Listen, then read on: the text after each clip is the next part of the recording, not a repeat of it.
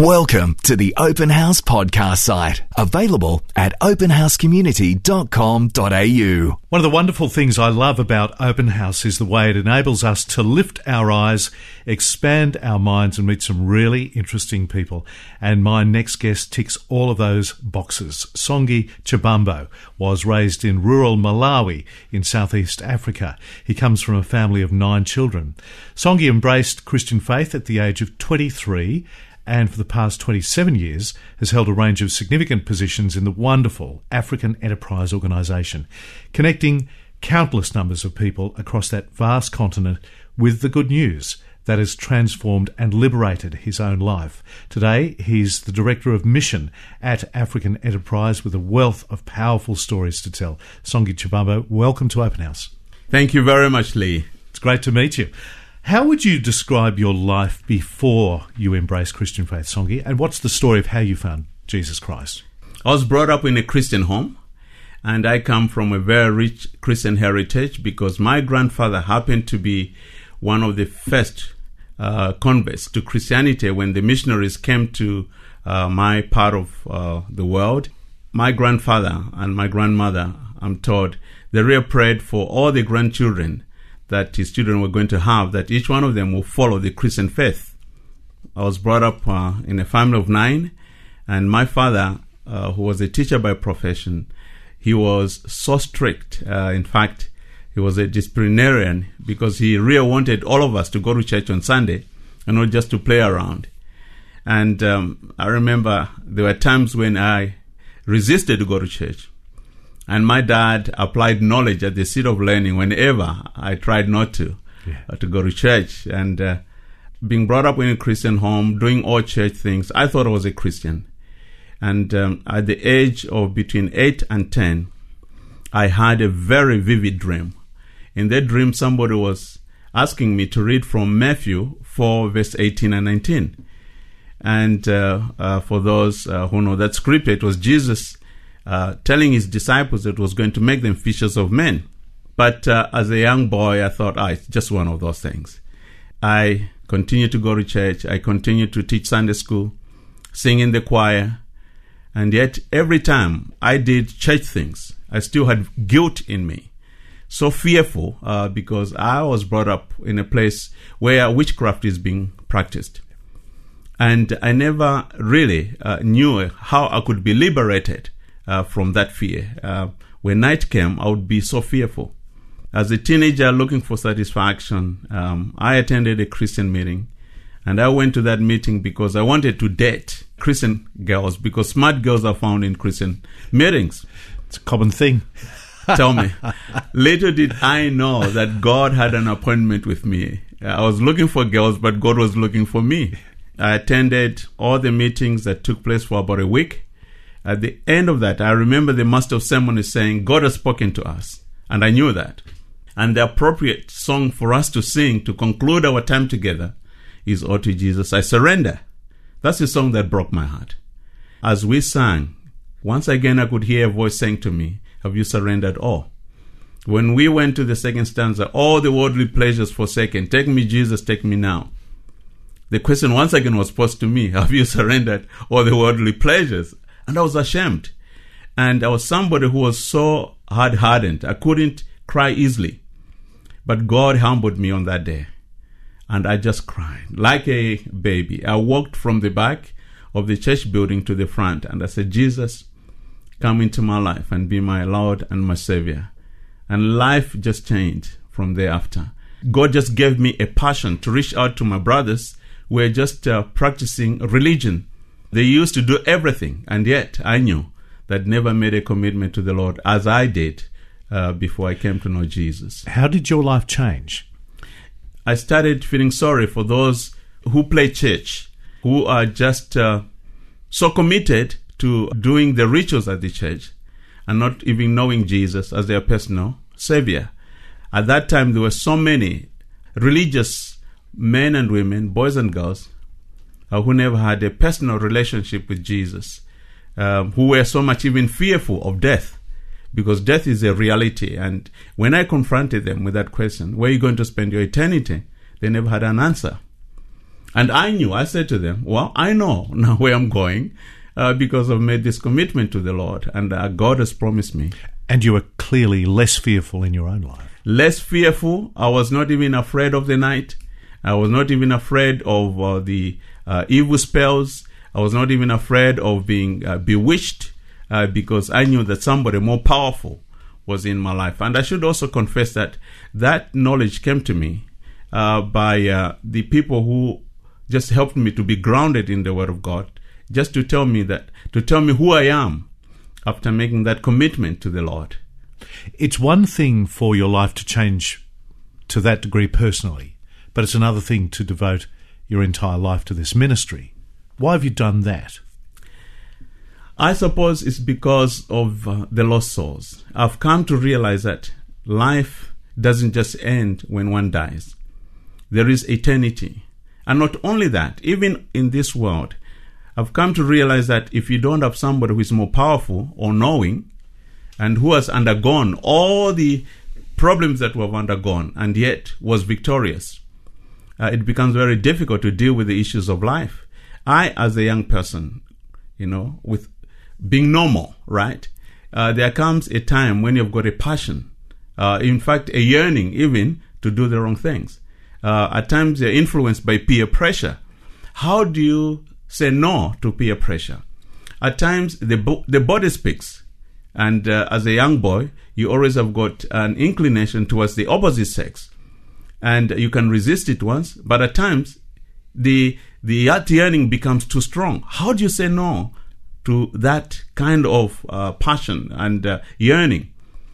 And uh, I can explicitly say that without Jesus, it's very easy to uh, succumb to the uh, peer pressure and even to succumb to temptations uh, to have sex out of wedlock, which is sin.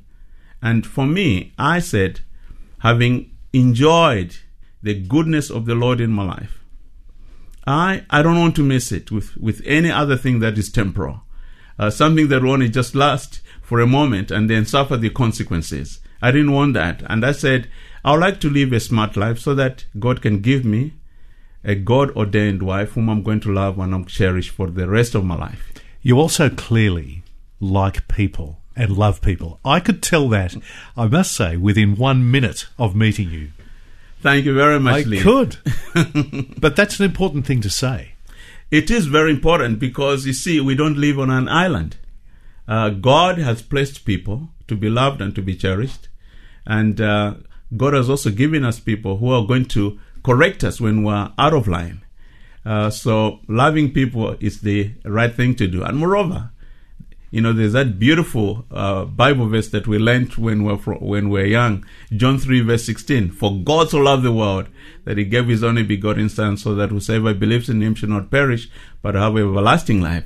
And once again, it just says He loves us. He loves me. He loves His people. And if God, the Creator, He loves the created, we too we need to emulate that. What's kept you at African Enterprise for so long?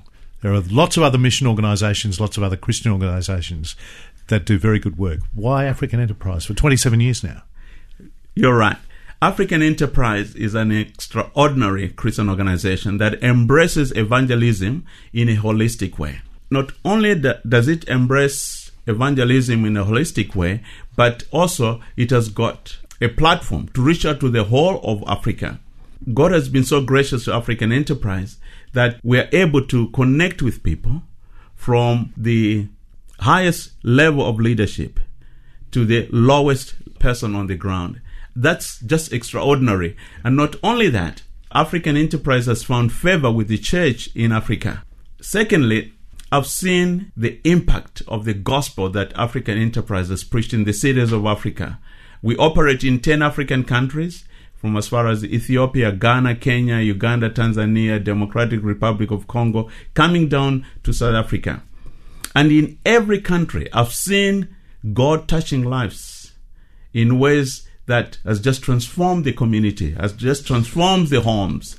That's what gives me the impotence, really, to be more engaged with African enterprise. So here's a really hard question of the many thousands for whom that has meant total transformation in their lives. Incredible. Is there one person who you can identify to me to say that's a good example of what we do and why we do it? Lee, I've got several I bet. stories. but let me just mention one. Uh, about two, three years ago, we went to Monrovia, Liberia. Liberia is a country that has been so much devastated by civil war. And from its time it obtained uh, independence uh, from the Americans, it has had over 30 presidents. Each one of them was ousted from power because another leader wanted to come into power. So they were either assassinated or pushed out of power by force. Whilst we're doing this mission, as a precursor to any citywide mission, we conduct training to empower the church so that the church becomes a transformational agent in their community and that the church is prepared to nurture the new believers who have made commitments. And at one of the peace and reconciliation seminar that uh, we're conducting in, uh, in Monrovia, uh, we met with uh, a man by the name of Joshua Blahyi. And Joshua Blahyi had just given his life to Jesus. We were told that uh, during the Civil War that ousted the government of President Doe, Joshua Blahyi was known as General Butt Naked. And this is not a joke. That was his actual name. And I was so curious. I said, Butt Naked? Tell me more about it. He told us that as a ritual for them, not to be discovered by the enemy, they had to pluck out a heart from a child and eat that heart. Gruesome, gruesome thing. In fact, I couldn't believe it. He sent just chills down my spine. But he said, I'm telling you so that you understand where I come from. And he said, after doing that ritual, they could connect with the actual devil. And then they would go and fight the armies of Pre- President Doe whilst they were naked. But he was the general, so he, that's why he was called General Butt Naked. And all of them went to the uh, to the front lines naked, and they could not even be spotted. He even told us of how they could be able to fly from Ivory Coast to Liberia, not using a plane, but using an African plane, using witchcraft, because he was so much immersed in witchcraft. But he said, Well, I had an encounter with the living God. And God is truly powerful. This Jesus that we preach is really powerful because General Butt Naked, he challenged God, says, Well, if you're truly God, you show up. And if you make that challenge, you are in for a big surprise. God showed up. The rest is history. As I'm talking to you now, Lee, Joshua Blahyi is an evangelist who is traveling in West Africa preaching the good news of Jesus Christ and telling the people that there is power in the name of Jesus. No any other power can be equated to the power that we have in Jesus. Can I ask you also about Rwanda and the genocide of 1994, which claimed the lives of 800,000 people, including most of the team members who were there from African Enterprise? You're part of the team that went in there after that. Can you paint us a picture from so far away in Australia what that was like? In 1995, Michael Cassidy led a team to Rwanda. And one of the reasons for us to go was just to go and comfort the church that has undergone uh, this tragedy. And you're right, our team leader, with the rest of his family members, happened to be the first people uh, that were massacred. We didn't know what to expect. However, Lee, what I saw is something that I don't want to see again. We went into massacre areas, and most of the massacres took place in church buildings because their pastors called upon uh, the people, the Tutsis predominantly, were seeking for refuge and a safe haven. And they said, Come into my church building. And once they walked into that church building, the pastors locked up and they called upon the militias. And they came and just massacred people the way one could possibly slaughter chickens. In most of the church buildings that we went, we saw remains of people about one foot deep. Because we went there only one year after the genocide. Uh, we saw blood stains on the walls, on windows, people trying to go through the windows, but people could not go through. And it's something that uh, left me with so many questions. We're there for about two weeks and I could not sleep.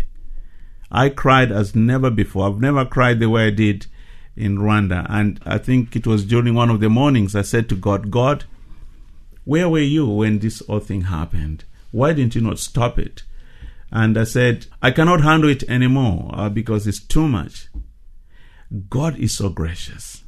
God is full of understanding. He understands our passion. He understands our pain. He understands our suffering. And God just revealed himself to me. And I could hear him saying to me, Song, you're so privileged to feel my heartbeat for the people of Rwanda. And that comforted my heart. That God, He understands. I don't need to have all the answers to what happened, but God, He understands. And uh, what has happened in Rwanda is just incredible. As a result of our small contribution, we have conducted peace and reconciliation seminar throughout the country with top leaders to the people on the ground. Uh, to an extent that our previous team leader was made the vice president of peace and reconciliation in recognition to the work of peace and reconciliation we've done in Rwanda. I can attribute to the development that has taken place in Rwanda to the peace and reconciliation uh, that took place in Rwanda because there can be no development without reconciliation.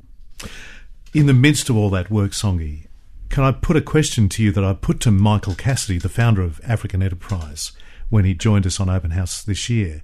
In the midst of all the great work that you do for many, how do you keep your own personal faith fresh? Because you're very busy doing all this stuff, but it has to be a very personal faith as well, doesn't it?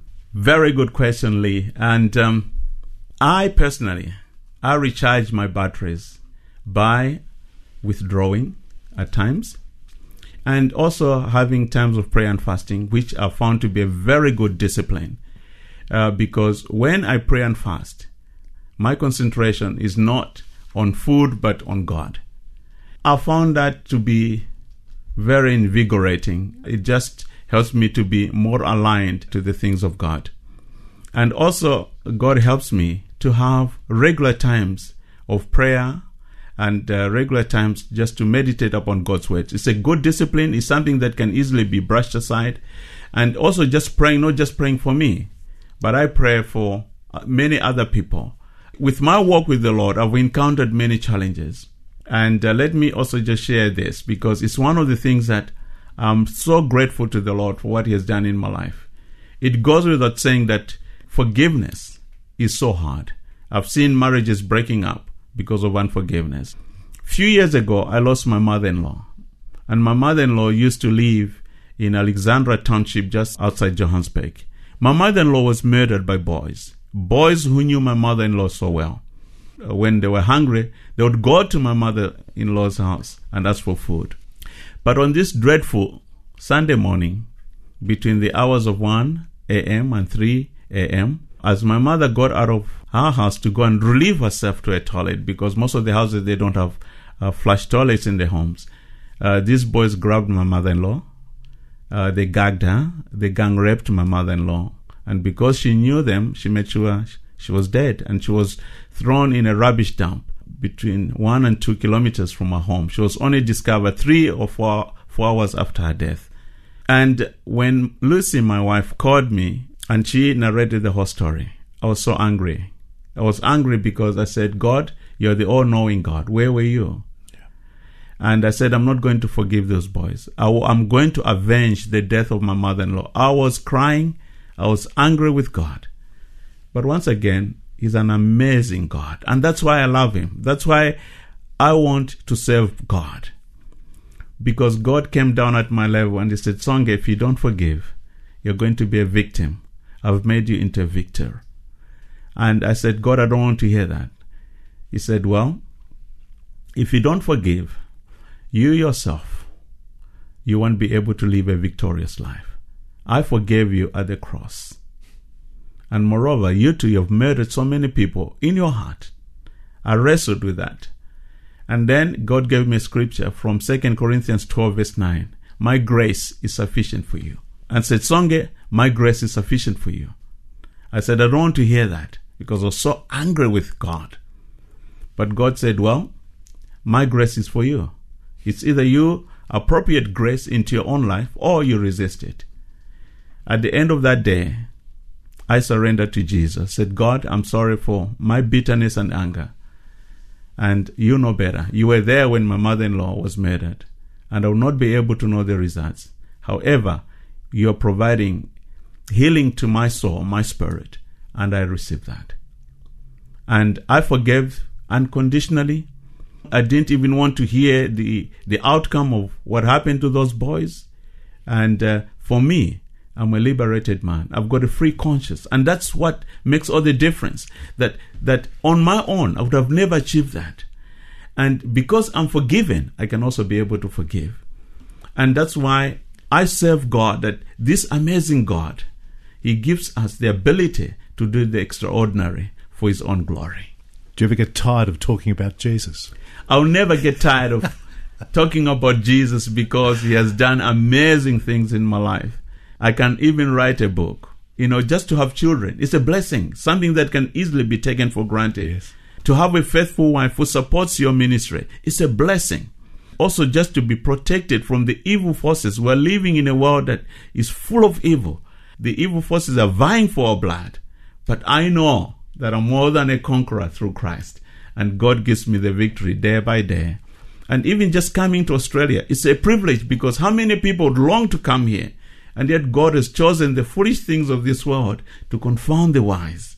And what a privilege it is to serve this living God. Well, seeing you don't get tired of talking about Jesus, what would you say to those listening to Open House tonight who might not know him like you do? What would you say to them?